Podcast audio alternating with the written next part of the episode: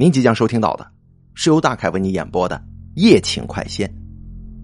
这个故事呢是节选自一个长篇小说，叫做《目睹殡仪馆诡异事件》，作者李非凡。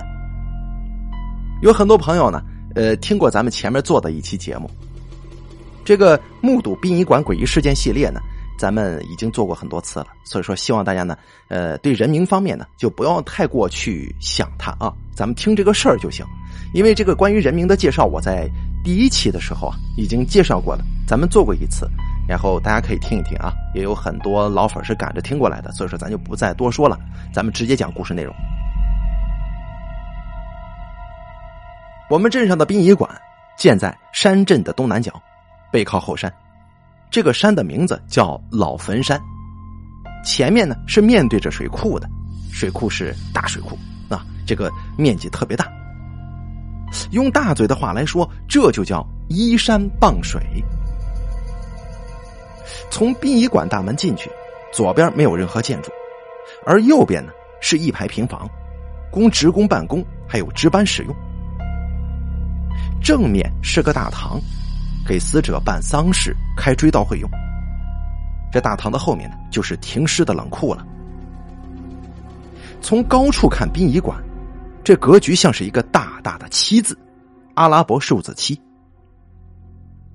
据王师傅说，殡仪馆的选址跟格局是都有根据的。咱们先说说选址吧。殡仪馆选在东南方向修建，是因为。东南方乃是至阳之地，是阳中之阳。《易经》当中提到，太阳由东升起，因此东方属阳。南方气候炎热，五行归火，而火为阳，因此呢，东南方就是阳气最旺的至阳之地。而把至阴的殡仪馆修建在东南方，意思就是起到压阵的作用。咱们再说格局，殡仪馆的格局像是七，是因为民间办理丧事一般都是以七为单位，什么一期呀、二期呀、三期呀，一直到七期。殡仪馆建成一个七字，也正是寓意如此。山里的冬天来得早啊，天冷了以后。我们几个爱凑在殡仪馆的值班房里打牌，因为这值班房里边有空调、有电暖炉，两个如果一块开的话，这房间里边暖意融融，这电费还不用自己掏呢。这美中不足的是，殡仪馆太偏僻了，这周围啊没有饭店，没有小吃摊打牌打的饥肠辘辘的时候，无处觅食。后来在我们的威逼之下。大嘴自掏腰包买了这么一个电饭锅，算是替他们单位又向电厂做了点贡献。我们打牌之前去菜市场买齐吃的，饿了呢，几个人一起动手搞火锅吃，爽的要命。彻底解决了肚子问题之后，我们就经常在值班房里边搞通宵，有的时候打牌，有的时候呢骗几个姑娘过来讲讲鬼故事。有的时候什么也不做，就围着火锅喝酒、抽烟、吹牛逼，以至于啊，在很长的一段时间之内，值班房成为我们一个夜间娱乐的窝点。夸张点说吧，若不是因为下面这件事情的发生，这个窝点呢，大概会被我们使用到大嘴退休。那几天，我们几个本来想打牌打到天亮。夜宵都准备好了，可是其中一个在交警大队工作的朋友打来电话说，晚上啊人家有酒局来不了了。这可是三缺一呀，再找人又找不到。本想散了各自回家睡觉的，可是这一大堆吃的东西摆在面前，于是临时决定搞一个三人茶话会，搞多晚算多晚，这搞累了就睡。反正这值班室是有床的。王师傅跟我们说过，在殡仪馆，尤其是在晚上，尤其是在晚上的十一点到一点这段时间，这个时候可是子时，是十二个时辰当中最为阴森的时间段。在这个时间段里，你绝对不可以谈论，比方说牛鬼蛇神之类的东西，更不可以做出容易招惹这些东西的事儿。否则呀，招惹来脏东西，后果不堪设想。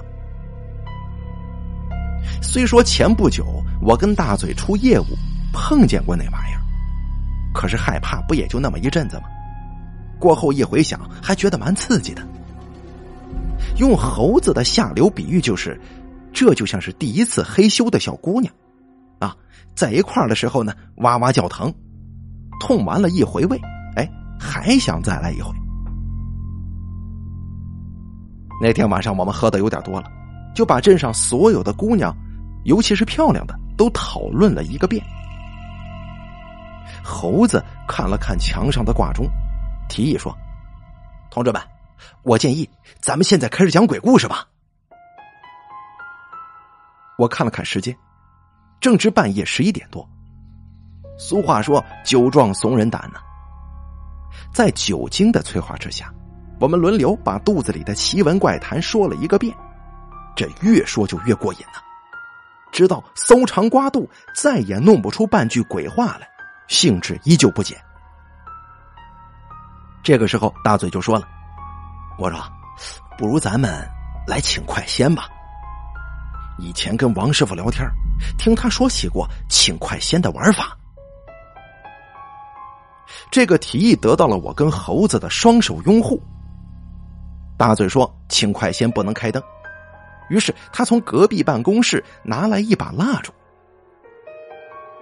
我们按照大嘴的指示，把蜡烛按照东南西北、东南东北、西南西北八个方位依次放好，然后拿了一个干净的碗用来装水用，又拿来三根筷子，把蜡烛一一点亮，最后把灯跟电暖气全部都关掉，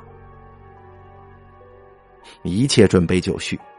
我跟猴子在桌边坐好，目不转睛的看大嘴开始念咒请仙。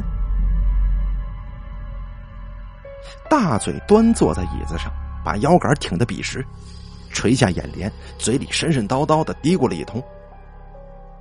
这个时候的我呢，不但没感觉到恐惧，反而觉得这大嘴一脸严肃，哎，还挺想笑的。一旁的猴子忍不住扑哧一声就笑出来了。我用胳膊肘捅了捅猴子：“哎，你安静点。”大嘴似乎没受到干扰，心神合一，专心继续着他的古怪行为。房间里十分安静啊，蜡烛燃烧的声响清晰可闻。大嘴从桌上拿起三根筷子，并成一排。就跟上香似的，把筷子缓缓的插到盛满清水的碗里，同时嘴巴里面轻轻的说了一声“请”。这个时候，不可思议的事情出现了：三根并排的筷子居然齐刷刷的立在水中了。我惊呆了，抬眼看了看猴子。他显然也被眼前的奇异景象所镇住了，脸上流露出难以置信的表情。倒是大嘴此时此刻颇有神棍的风范，面不改色，无比镇静的对我跟猴子说：“来了，有什么问题啊？赶快问吧。”猴子有点结巴了：“这这这怎么问呢？”大嘴说：“随便，除了别问你什么时候死。”其他的随便问。我吞了吞口水，试探着问了一句：“呃呃，请问快仙呐，我我什么时候可以找到一个女朋友呢？”说完之后，我眼巴巴的盯着筷子，期待着能够得到一点点惊喜的提示。可奇怪的是，三根筷子没有任何表示，只是直直的立在水中。既没有摆出我所期待的造型，也没有发出我所渴望听到的声音。我看了看大嘴，问道：“怎么回事？这不灵啊！你看他不动也不说。”猴子插嘴了：“你这个问法就有问题。”我说道：“那该怎么问呢？”猴子说：“你问什么时候能找到女朋友？这这你叫快仙怎么回答你啊？啊，给你摆个日期。再说了，这筷子哪来的嘴啊？”我白了他一眼：“行行，要不你来问呗。”好看我的。猴子挪了挪屁股，把身子坐正，搓了搓手，双手合十，无比虔诚的说：“哎哎，这这快仙呐，不好意思，这么晚了惊动您老人家，我就想向您咨询一个问题，您不用告诉我太多，只要回答对或者不对，能或者不能，好或者不好，是或行了，你他妈快点吧，啰嗦什么呀？啊，行。”啊，呃呃，请问快先呐，这这水电公司的张小静对我有意思没有啊？筷子对猴子的问题同样没任何反应。我们三双眼睛就直愣愣的盯着筷子半天，可是这三根筷子就像是扎根似的竖在水中，纹丝不动。猴子急眼了，骂道：“我操，怎么回事啊？”我见大嘴一脸若有所思的神情，我就捅了捅他。喂，要不你来试试吧？猴子表示同意。对呀，也许是得请他的人才能问。大嘴，你赶紧试试。出乎我跟猴子的意料，大嘴摇了摇头说：“不，我觉得有点问题啊，咱还是不搞了。”我跟猴子异口同声的问道：“有什么问题啊？”大嘴还是摇了摇头，面色凝重的说：“不知道啊，但不应该是这样啊。”猴子说：“那你倒是试试呀！”“不不不，我还是不试了，赶紧把他送走。”说完，他又低声念了几句什么，说了一声“走”。我跟猴子伸长脖子看了看筷子，很久，猴子说：“他没走吧？”大嘴看上去有点着急，重复念叨了好几次，一次念的比一次快。可是那三根筷子却像是中了邪一般，仍旧保持着直立的状态。我看看大嘴，大嘴看看猴子，猴子看看我。我们互相看了一圈，又同时把注意力集中在筷子身上。这个时候，八支蜡烛已经燃烧尽了将近三分之一。白色的蜡油滴落在桌面上，凝固成诡异的形状。房间门窗紧闭，烛火却左右摇摆，显得分外活跃，像是有风。可是我明明感觉不到风啊！大嘴皱起眉头，自言自语的说：“这这是怎么回事？怎么回事？”猴子猛地站起身子，大声的说：“管他妈怎么回事呢？他不走，咱送他走。”说完，他就用右手扇向筷子。“哎，你别呀！”大嘴阻止的晚了，三根筷子被猴子打中，分别跌落在桌面跟地上。与此同时，一阵邪风突然在门窗紧闭的房间之内，当时就刮起来了。八支蜡烛啊！同时被刮灭，风瞬间就停了。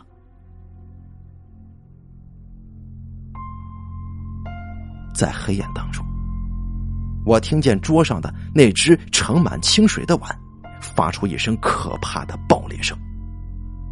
溅出的水滴落到我的脖子里，冰冷异常。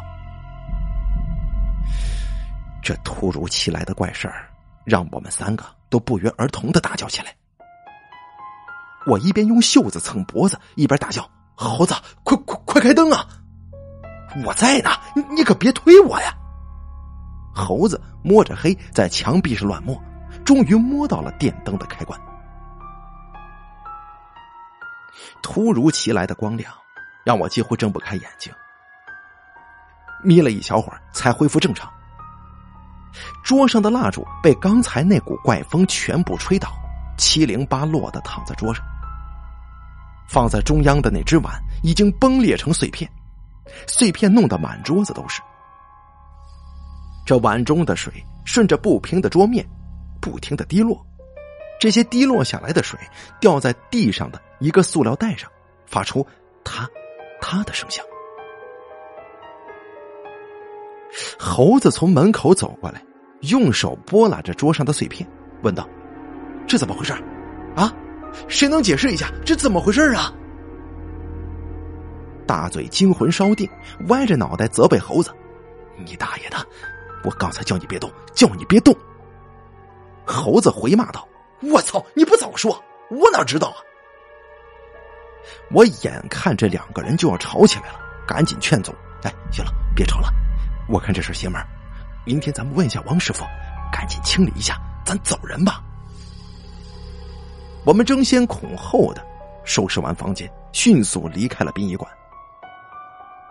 在车上，猴子突然想起什么，叫了起来：“哎，我我说，刚才我摸开关的时候，你们谁在推我呢？差点没把我吓死。”我说我没推，大嘴也摇头说他没有。猴子当时的表情就奇怪了：“哎，我说你你们可别吓唬我，到底谁推我呢？”我们说真的没推，开灯之后你也看到了。我跟大嘴站在离你两米多远的地方，还隔着桌子，怎么推你啊？莫非我们会瞬间移位不成吗？猴子的神情越发错综复杂。待了一会儿，他猛地把衣服翻起来，弓着后背说：“来来来，凡子，你你帮我看看，你看我后背右上边啊，有没有什么异常啊？”我瞥了一眼，说道：“没什么，正常的很。”我说：“你仔细看看呢。”我凑过去，上上下下、左左右右看了一遍，说道：“的确没什么。”猴子整理好衣服，舒了口气说：“啊，那还好。你们是不知道啊，我在找开关的时候，感觉被人猛地从后面推了一下，我差点撞墙上，我我还以为是你们谁弄的呢。”我跟大嘴对视一眼，一时之间。不知道该说些什么好了。到了夜里，我躺在床上辗转反侧，心神不宁，总觉得这件事情还没完。晚上发生的事儿，我实在是找不到任何科学解释。此时啊，我已经确信，这个世界上的确有某一种神秘的东西存在。也许是猴子的鲁莽触犯了所谓的快仙。又或者是我们招惹来了不干净的东西。咱们要说脏东西，你哪还能比殡仪馆多呀？更何况，殡仪馆的后面就是一座坟山，冷库里还存放着几具无人认领的死尸呢。想到这里，我的心咯噔就是一下子，赶紧跳下床，把衣服裤子脱个精光。对着镜子左看右看，连嘎吱窝也没放过。我确信身上没有任何奇怪的印记之后，才重新回到被窝里。后来我得知，那天晚上大嘴跟猴子同样失眠，也同样在镜前做自我的裸体欣赏。其结果就是，我跟大嘴安然入眠，而猴子就没有我俩这么幸运了。第二天，我在单位看小说，突然接到大嘴打来的电话。大嘴在电话里说：“猴子出事了。”我问什么事大嘴说：“你过来就知道了。”猴子出事了，在殡仪馆？难道说是猴子他？我胡思乱想，一路忐忑不安的赶到了殡仪馆。我不希望看到的场景没有出现，看到眼前活生生的猴子，我松了口气。我操！大嘴打电话跟我说你出事了，我还以为你挂了呢。说着，我照着他的肩膀狠狠的就砸了一拳。奇怪的是，猴子并没有像往常一样迅速反击，反而是哭丧着脸说：“我他妈的，离挂也不远了。”这怎么回事？你怎么还没缓过来呀？我说，你小子平时张牙舞爪的，原来是个怂包啊！我以为猴子是被昨天晚上的事儿给吓的，现在还没缓过神来。一旁的大嘴默不作声，猴子一脸苦相的卷起衣服，转过身子说：“喏，你你看右边。”我一看猴子的后背，我当时就倒吸一口凉气。在猴子右肩背上出现了一个类似手掌的印记。这个掌印非常奇怪，不大，就像是小孩的，却又只有两根手指。从位置上来看，应该是食指跟小指。不应该吧？啊，我记得我昨天晚上在车上替你看了，明明什么都没有啊！猴子欲哭无泪的说：“可能当时是没有啊，我回家之后觉得那什么。”被那什么推了一把，是这不干净。我呢就洗了个澡，打算去去晦气。谁知道这洗完澡出来，对着镜子一看，这晦气他妈没洗掉啊，反而洗出这么一个玩意儿来。我用手指碰了碰那个地方，怎么样？疼不疼？不疼，什么感觉都没有。可就是去不掉啊！我又洗了好几次，这皮都快搓下来了，还是这样啊。我朝周围看了一眼，问大嘴：“大嘴，王师傅呢？他知道这事不？”大嘴说：“王师傅在山上盖庄，也就是说修坟。这事儿啊，我一早就跟他说了。王师傅怎么说的？他还能怎么说呀？说咱们呢玩出事儿了，十有八九招来的是鬼。等他下来之后，让他看看猴子的背再说吧。”我应了一声。看了看脸色泛白的猴子，欲言又止。三个人蹲在院子里边抽闷烟，一支接着一支。等王师傅盖庄回来，我们三个人的脚下已经丢满了长短不一的烟头。王师傅一看见我们仨就骂：“你们三个小兔崽子，不要命啊！啊，什么不好玩？这半夜三更跑到这儿玩这个，有病啊！”猴子一见王师傅来了，唰的一下子就从地上弹起来，把衣服撸得老高。王师傅，你赶紧给我看看，这到底咋回事啊？哎呀！王师傅发出一声惊叹。王师傅这一声惊叹发出来，把猴子给吓坏了。王师傅，这到底咋回事？是不是很严重啊？王师傅眯起眼。又仔细瞧了瞧猴子后背的掌印，说道：“这像是小牙仔的手啊，缺了三根手指头。”他帮猴子拉下衣服，对大嘴说：“你晓不晓得这是哪个牌的？”我哪知道啊！大嘴满脸不解。猴子在一旁急得直跳脚，说道。王师傅呀，我求你别卖关子了，是什么你倒是快说！大嘴他知道个屁呀！王师傅把夹在耳朵上的一支烟取下来，在大拇指上顿了顿，提示大嘴道：“这两个月前呢，一个小牙仔出车祸死了，还是你去拉回来的？怎么不记得了？”大嘴一听，恍然大悟：“哦。”我我想起来了，接着他指着猴子问王师傅：“王师傅，你你说猴子背上这玩意儿是那小孩子搞的？”王师傅点了点头说：“嗯，八九不离十了。”猴子在一边听的是云里雾里，因为烟抽的多，声音有点嘶哑。你们就别卖关子了，这到底咋回事？什么小孩子、小崽子的？猴子不明白，但是我却大概清楚是怎么回事。因为那天大嘴去拉尸体的时候，我正好在殡仪馆，所以就跟着去瞧热闹了。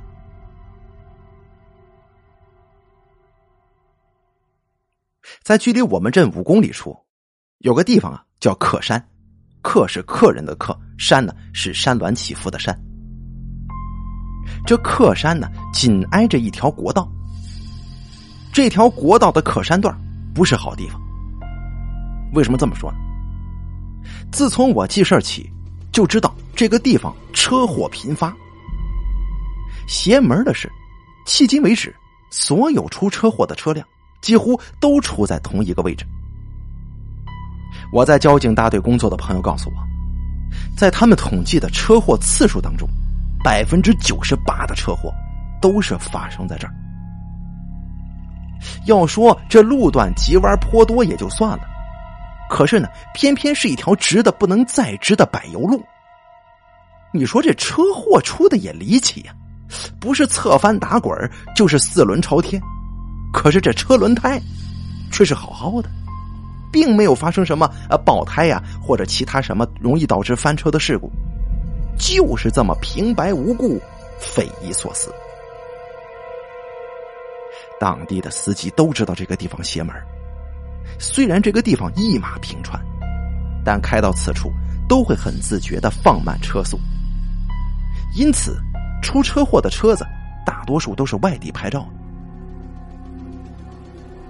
那天下午三点多钟，我跟大嘴在殡仪馆外边打羽毛球呢，激战正酣，副所长跑过来叫大嘴，说交警队来电话了，克山出车祸了，是一辆中巴车，当场死了一个小孩，让大嘴过去拉人。我跟大嘴到了现场，一堆人正在围观。那辆出事的中巴车横卧在马路中央，伤者已经被送往医院了。周边散布着玻璃碎渣，还有点点血迹。旁边放着一具小孩的尸体，上半身被衣服盖住了，露出两条血迹斑斑的腿。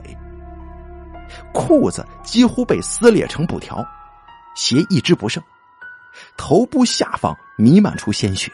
一直流到路边的排水沟里。他被抬进车的时候，我看见他血乎乎的右手耷拉下来，三根手指被压得稀烂，剩下的两根死死的勾住手掌。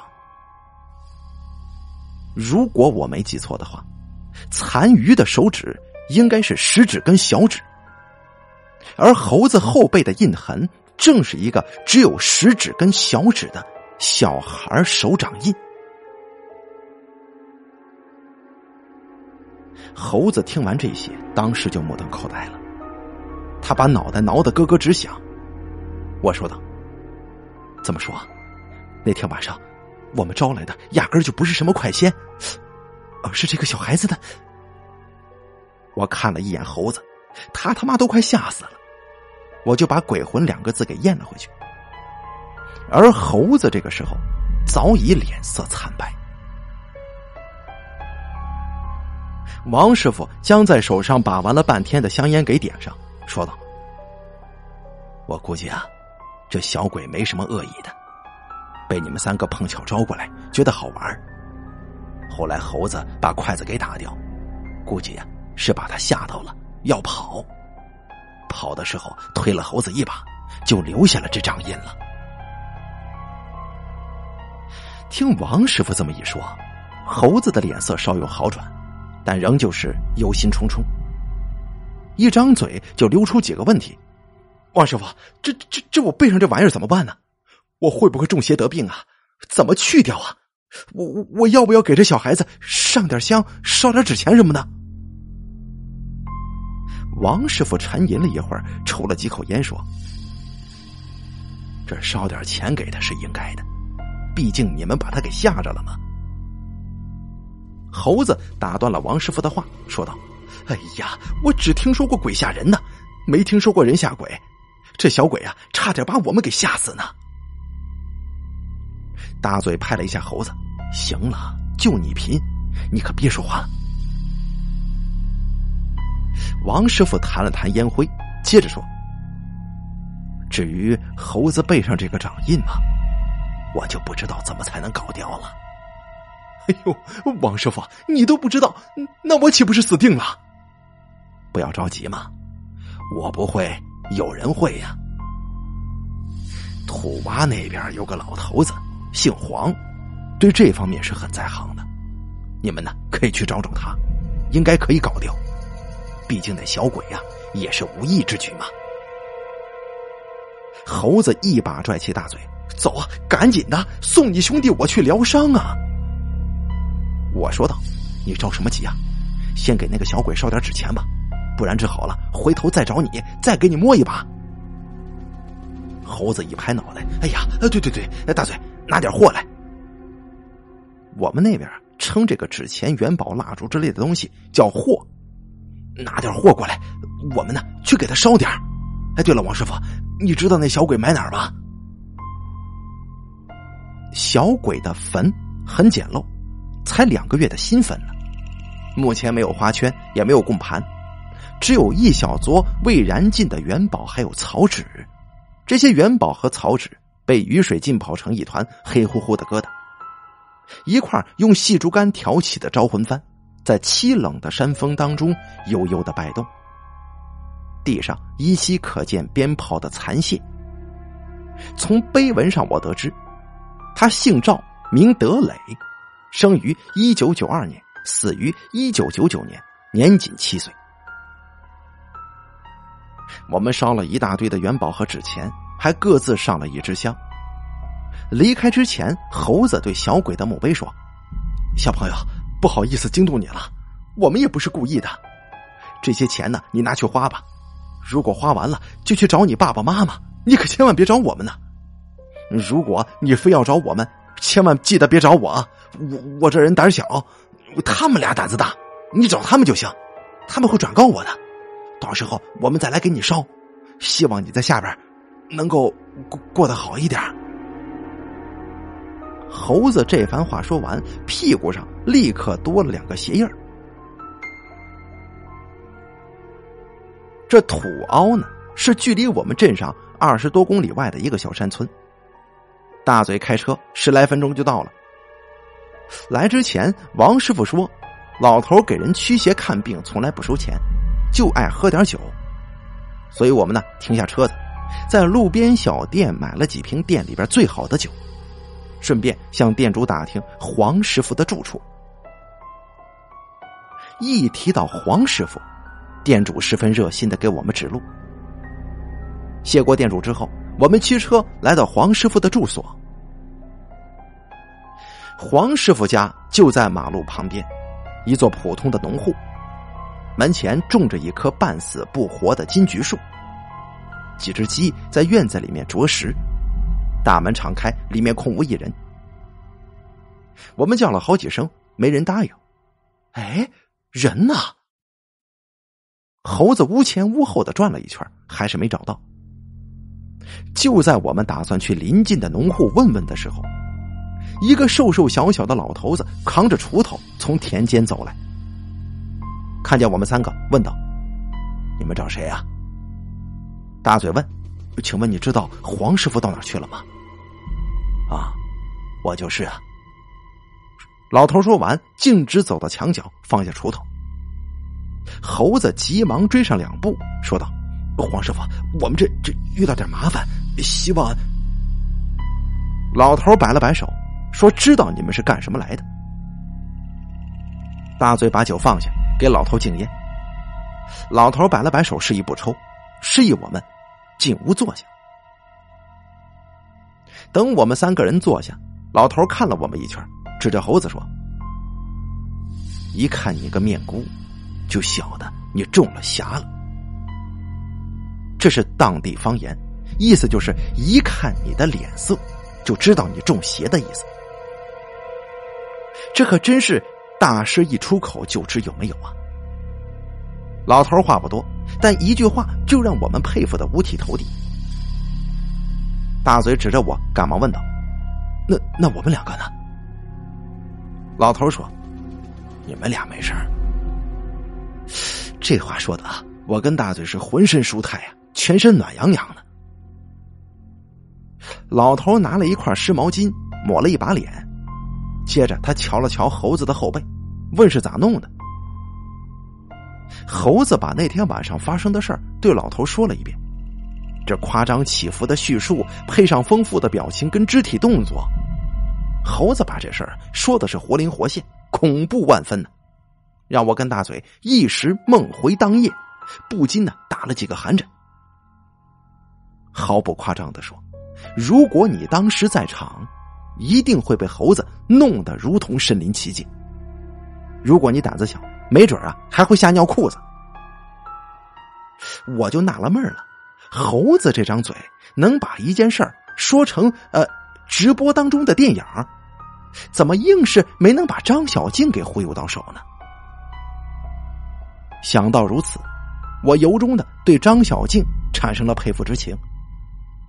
这种不受蛊惑、明辨是非的本领，实在是常人所不能及的。以后见到他，我一定得跟他握握手。我得告诉他，只要有你在，猴子那张嘴成不了一个传说。老头听完猴子的讲述，咧嘴笑了，用他的普通话说：“你讲的故事蛮好听。”这是当地方言，意思就是你讲的故事挺好听。猴子傻笑了，呀，呃，这个呃，黄师傅的普通话也讲得很好听啊，呃，不过我不是在讲故事啊，我说可都是真的。老头说他晓得都是真的，接着就告诉我们，那天晚上我们招来的的确是个小鬼，小鬼调皮想跟我们玩，那三根筷子呢是小鬼一直拿着插在水里的，他就在我们中间。可我们谁也看不到。后来猴子把筷子打飞，把那小鬼给吓到了。他跑路的时候，猴子挡住了他的道，于是呢就胡乱的推了猴子一把。说到这儿，老头又告诉我们：鬼如果不想害人，一般摸人是不会留下痕迹的，也不会对人造成伤害。比如很多刚出生不久的婴儿，有的时候啊莫名其妙的没完没了的哭。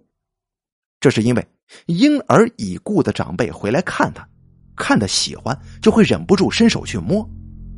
但是这婴儿怕呀，所以就会哭个不停。这个时候，我问了两个问题，说为什么婴儿可以感觉到有鬼在摸他，而大人不知道呢？还有就是猴子，既然那个小鬼是没有恶意的，为什么在他身上留下这个掌印呢？老头解释说：“婴儿元气弱，虽然说是纯阳之体，但是火不旺，所以容易感觉到那些东西。其实啊，一些成年人也是可以感觉得到的，但是这些人一般不是体质非常虚弱，就是重病将死。而我们正常人元气足，火旺，若不是在阴气非常丰厚的地方，鬼魂什么的，一般是不敢接近的。”除非像你们这几个傻小子，没事在殡仪馆招鬼，那可就另当别论了。至于猴子身上的那个手印，是因为当时那小鬼呀也受到惊吓了，慌乱的时候推了猴子一把。虽然是无心之举，但因为他受到惊吓，阴气大盛，所以啊，这一下子阴寒毒气也不算小。幸亏猴子火比较旺，如果换一个火弱的人来搞啊，就难了。话说到这儿，老头摇了摇头，表示真的很难搞。猴子听着有点心虚，指着自己问：“在我身上这个没没没问题吧？”老头自信的一甩胳膊说：“没事猴子当时就踏实了，笑成一根狗尾巴草。哎呀，这黄师傅就是黄师傅啊！这是大师。老头教给猴子驱除手印的方法很简单，你呢去买半斤糯米，加高度酒蒸熟，敷在掌印上，一天两次，三四天之后，阴毒就会完全拔尽。这石头落了地了。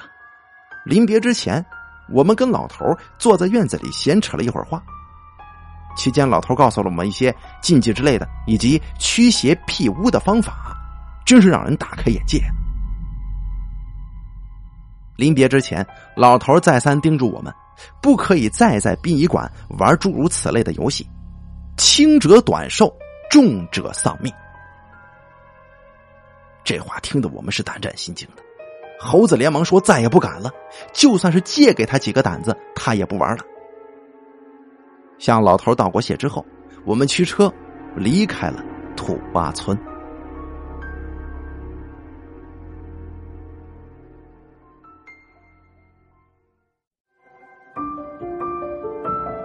本期故事演播完毕。想要了解大凯更多的精彩内容，敬请关注微信公众账号“大凯说”。感谢您的收听。